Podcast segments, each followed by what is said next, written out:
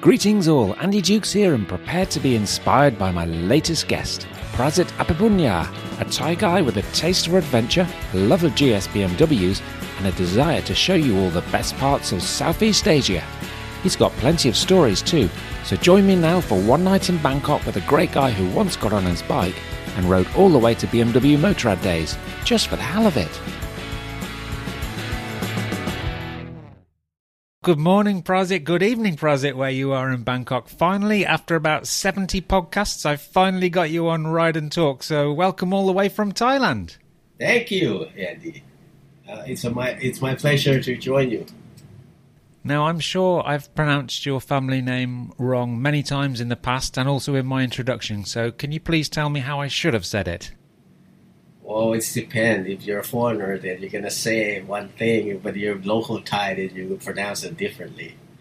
The Thai pronunciation is Aphiphunya.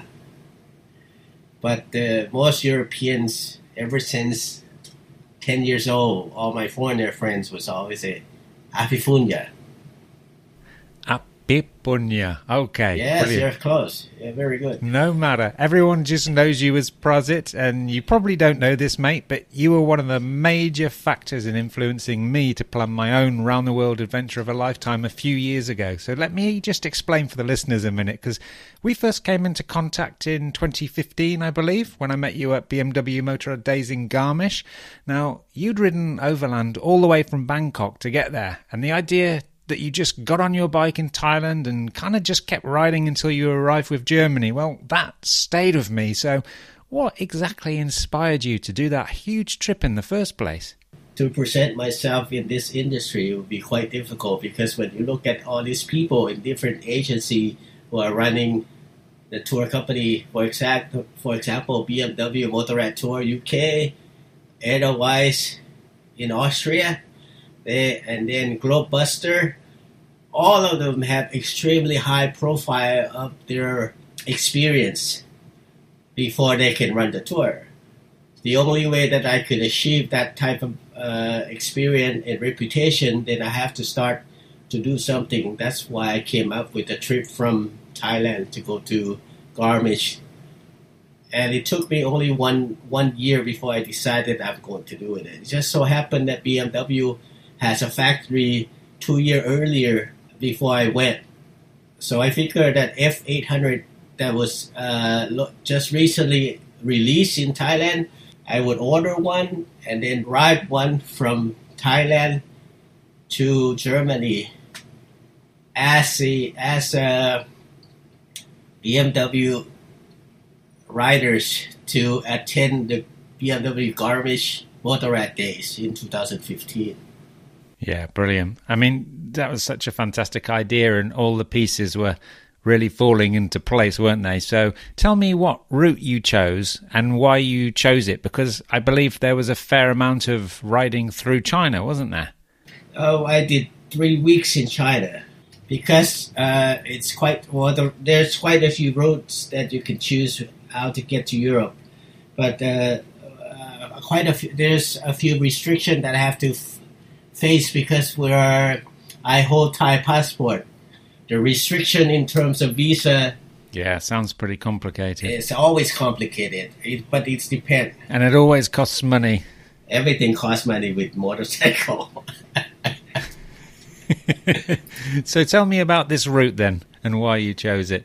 I chose it because it's the easy direct route to go to Europe with the minimal application of visa to go through, because I'm so lucky that I hold Thai passport. Thai passport allows me to go through Mongolia, Russia, without having to apply for any visas, and I have 30-day both places. And China visa is quite easily obtained by Thai passport, because we're neighboring countries. It makes it much easier to make arrangement, and I can stay in China more than 30 days. And with previous experience in China, it makes it easy to adapt to the style of Chinese roads. So I decided to do Thailand, Laos, China, Mongolia, and then Siberia, Russia, and head west all the way to Moscow and St. Petersburg. And then once I arrived in St. Petersburg, I'm already at the door into Europe, entering via Estonia, which means I need to only apply for 3 visas, Schengen visa for Europe and China visa.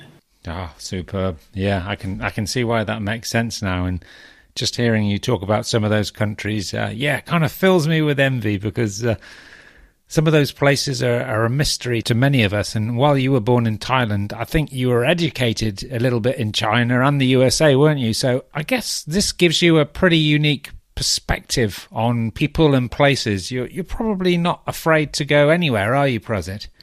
Not really. Since I was 10, I already had an opportunity to go overseas from Thailand hometown to Hong Kong, and then a couple of years later, I moved to the United States in Seattle, and I stayed there until when I was 25, and then moved back.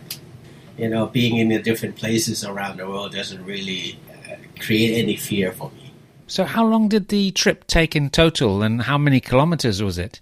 I made the plan for 3 months. So I left from Thailand in April, and hopefully that, because Garmisch is held every year the first week of July, so I figured that within that 3 months I should have enough time to reach there without any problem, just in case if any broke down, any illness or any accident, we'll still be able to have enough time to get the bike repaired or continue.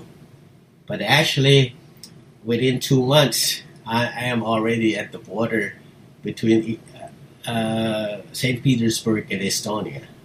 Wow, yeah, you went fast. Even with a 10-day rest in Mongolia, and then I did 10 days in Moscow and another 5 days in St. Petersburg, still arriving in 2 months before crossing into Schengen. So which country would you say made the biggest impression on you and why? Well, each country gives you a different experience. But out of all I have written, I think China is always on top of the list. Interesting. Because of the different mentality, different rules, different regulation, and because China is a communist country, and certain places in China are more restricted than the others. Some are not really a problem that you're crossing into.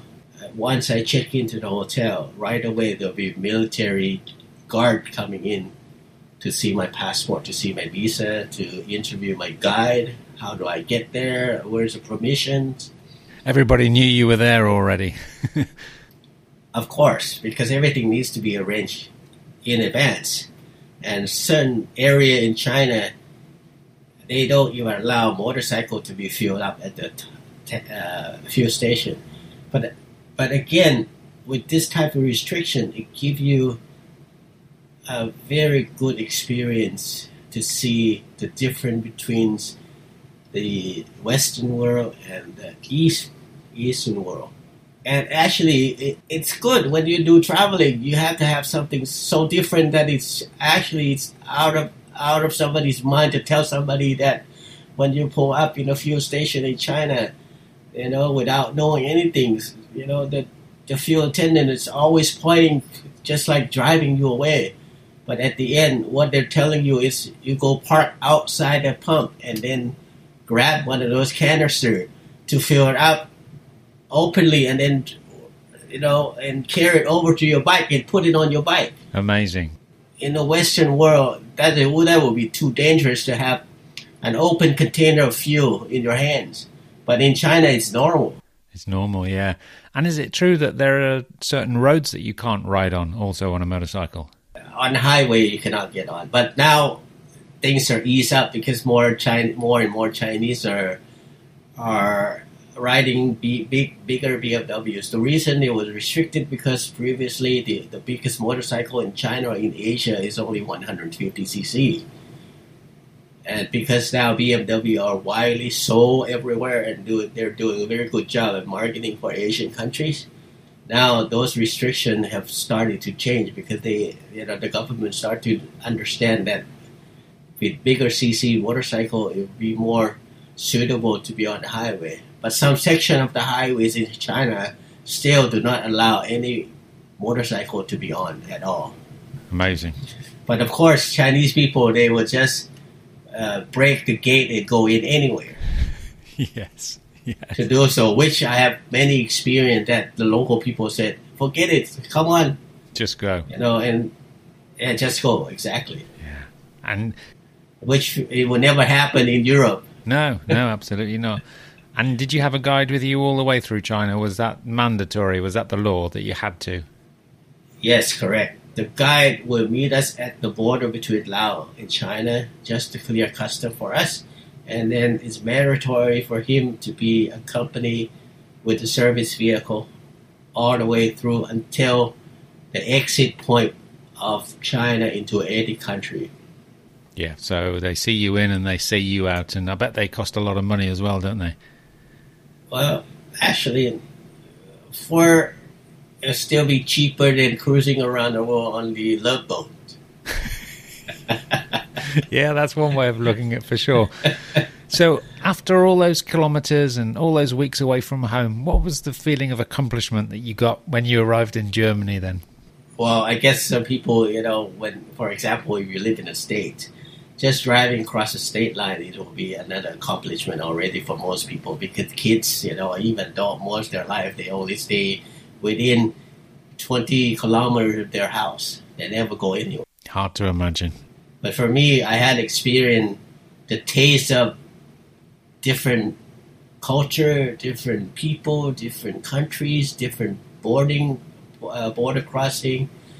It actually gave me the feeling that it's quite happy to see what is like next door, what is like across this the sea. And to be honest, I had no idea it would be possible to do. The route that I have taken, it's so easy, just like doing a normal ride. To be honest, I could swear that I never got lost on any of the days on the trip. Because of now technology, the offline maps on your mobile, and with Wi-Fi internet in the hotels, it makes it so much easier, and you know exactly where to go and how to get there and estimated time that you will spend. So it makes it much more easier than 10 years previously to do.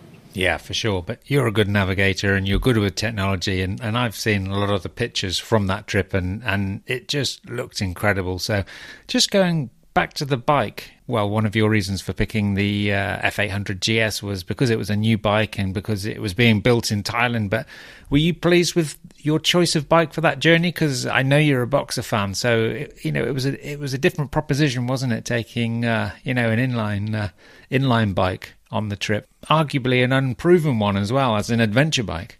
With 800, because it's a new segment and new market for BMW, just to make sure that it will grab attention. That's why I have chosen the 800 to do. And it's quite easy because the bike is much lighter, and also the height is suitable for, my size. So that's why I did it, and it was a challenge also for me to try to do it with the original equipment and also original accessory that comes with the bike or that sells with the bike, rather than modify for a world touring, just to prove the point that the bike can be performed with its own original standard equipments, rather than just putting all these modified parts and modified equipments so that it could, Did it let you down at all? Did you have any problems? Nope. I had one puncture. Actually, it was a screw that I got in China which it's remained there until when I was in Mongolia. And in the Gobi Desert where I took it out, and even today I still have that screw with me in my toolbox all the time. Fantastic. So no technical issues at all with the bike?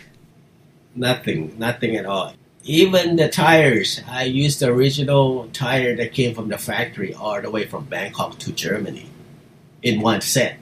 That's unbelievable. Yes. That's unbelievable. You must have been, very, very careful with the throttle.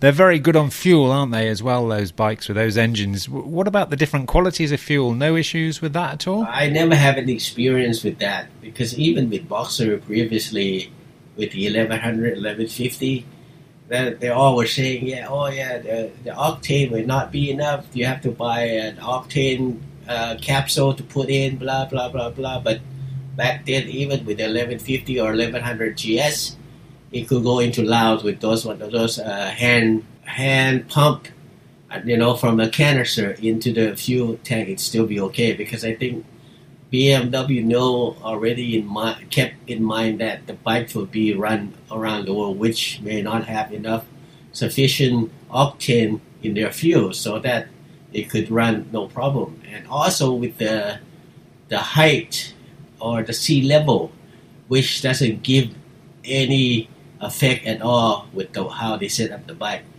Unlike with other brands, where when you go out in 3,000, 4,000 meter level, the throttles and also the RPM each different, and nothing like that ever happened on BMWs.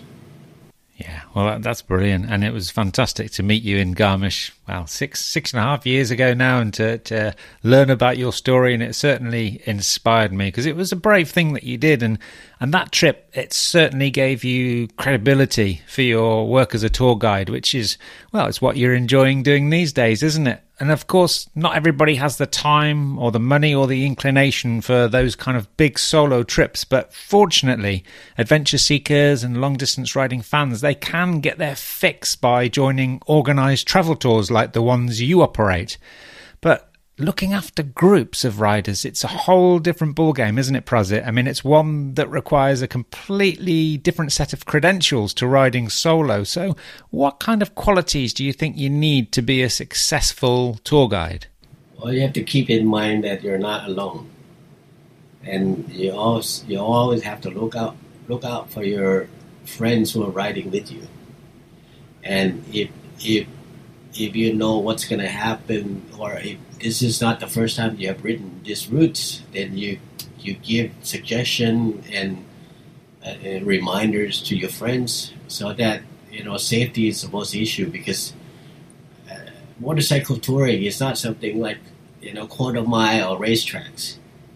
Always keep in mind that, always remember that I still want to ride tomorrow.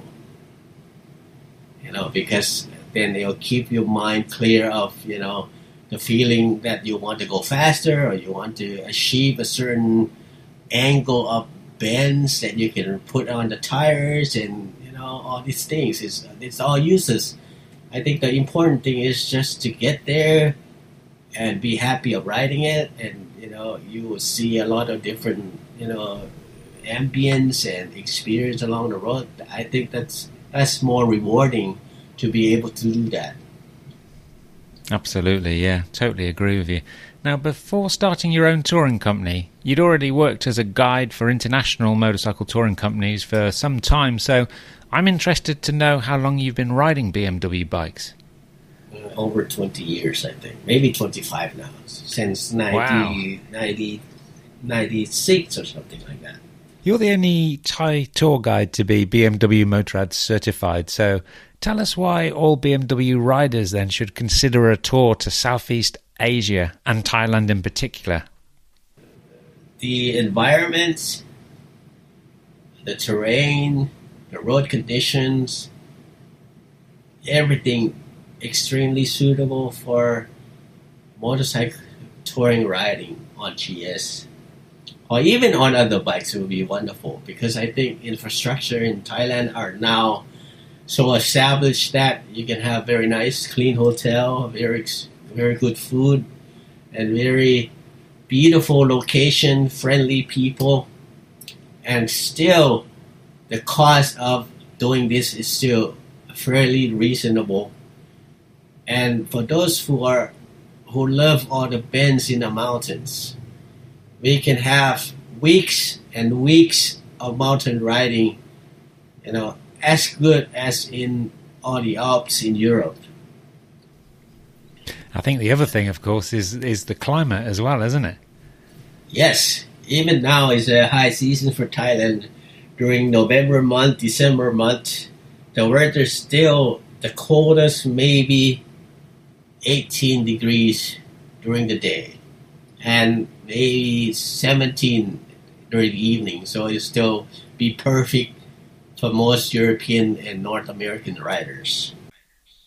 As I'm looking out of my window now, there's snow on the ground. It's about -2 degrees, and the thought of 18 degrees and twisty roads in the hills in Thailand would be absolutely wonderful. So, I mean, I always wanted to go there, and of course, I finally got my chance to go to Thailand at the International GS Trophy in 2016, and it was such a beautiful country that I knew I just had to go back, and I did 1 year later. And if you remember, you were instrumental in helping me get my bike across the border from Myanmar when I didn't have the right paperwork. Well, that's a story for another time, but I was so happy to see your smiling, friendly face on the other side, that's for sure. And I think after that we hooked up with this fantastic bunch of Portuguese riders and took a trip around Thailand, Laos and Vietnam, and what a journey that was. It was amazing countries, all of them. I could remember skirting the Chinese border, though, and just wishing I could nip across. But, of course, I didn't have the right paperwork. And you told me back then about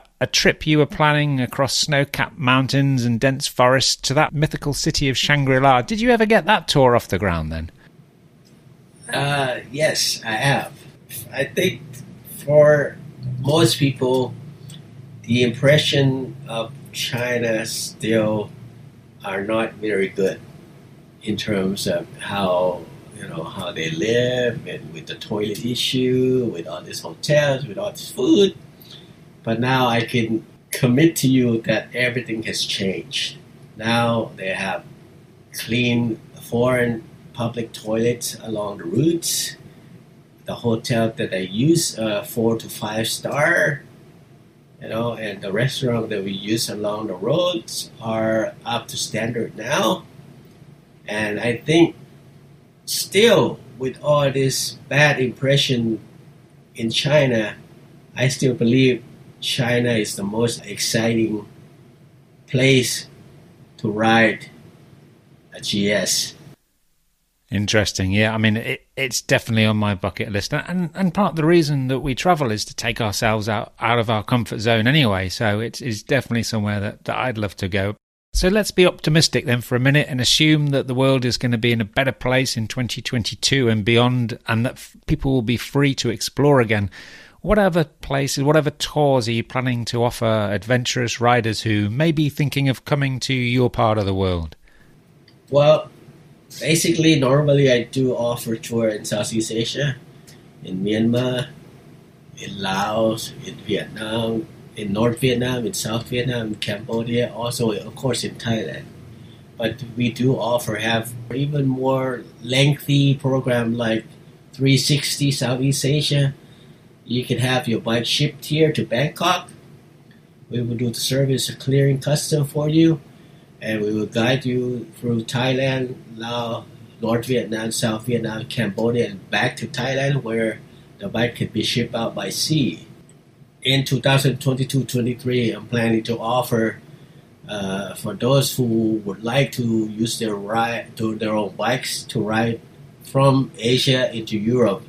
We will also have program from Bangkok to Amsterdam, Bangkok to Paris, Bangkok to London, or Bangkok to Milan. Maybe Bangkok to Berlin for BMW Motorrad Days. Of course, that's a definite already to do, but I'm saying that I think what we'll offer, at least one trip a year, we will switch. 1 year we'll go to a different country in Europe, but every year we'll start from Bangkok. You can fly your bike in, and you can sea freight it in, whatever it is, and we and our service team plus service vehicle will escort you all the way to, you know, because I think the difficulty is going through China and go to all these different countries. But we should be able to provide all that service for you. And once you reach the European continent, and you can do your own wherever you would like to go. That sounds absolutely fantastic. One of those has got my name on it, that's for sure. So you've travelled so much already, Prasit, but which places are you still curious about? I mean, where do you want to ride next? My bucket list, oh, there's so many places. You know, I want to go everywhere, you know. But I think the first time when I did Russia and Mongolia, it was I guess every place is I want to do more than once, because you know you always arrive there first time and you kind of really don't get all the details, and then when you revisit the second time and it brings back memory the first time you have been there, and you also see something new and you gain additional experience. I like the idea of that. I don't really believe that to do once in your lifetime thing, because I think when you start to you can say once in your life, but when you do it first time, it will never be once in your life. It's extremely addictive because it's so pleasurable that you want to keep doing it and doing it and doing it. And I think, you know, with the technology of motorcycle, I think that gives you so much opportunity to explore and actually create happiness in your life that you cannot find in other ways.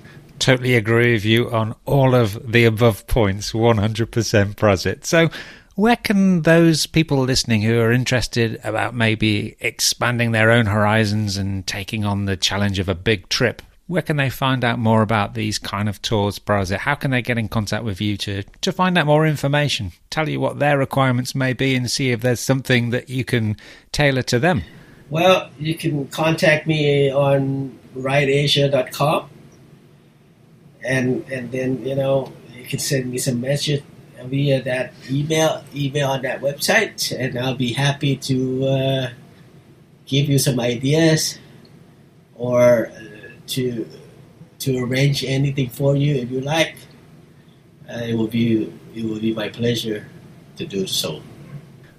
All right, well, thanks so much for being our guest today, Prasit. I'm already getting travel withdrawal symptoms just by talking to you, like I always do, and I'm feeling like I need to plan another adventure. Who knows, maybe I'll make it to Everest Base Camp or Shangri-La with you in the near future. Take care, stay healthy, and thanks for sharing your stories with us. Thank you, Andy. Hope to see you soon.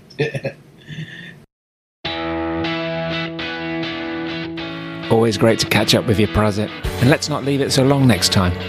Well, if you want to ride Asia, you know where to go, and you'll be in safe hands, I can tell you. Okay, that's enough travel talk for today, as it's making me want to dust down the camping gear.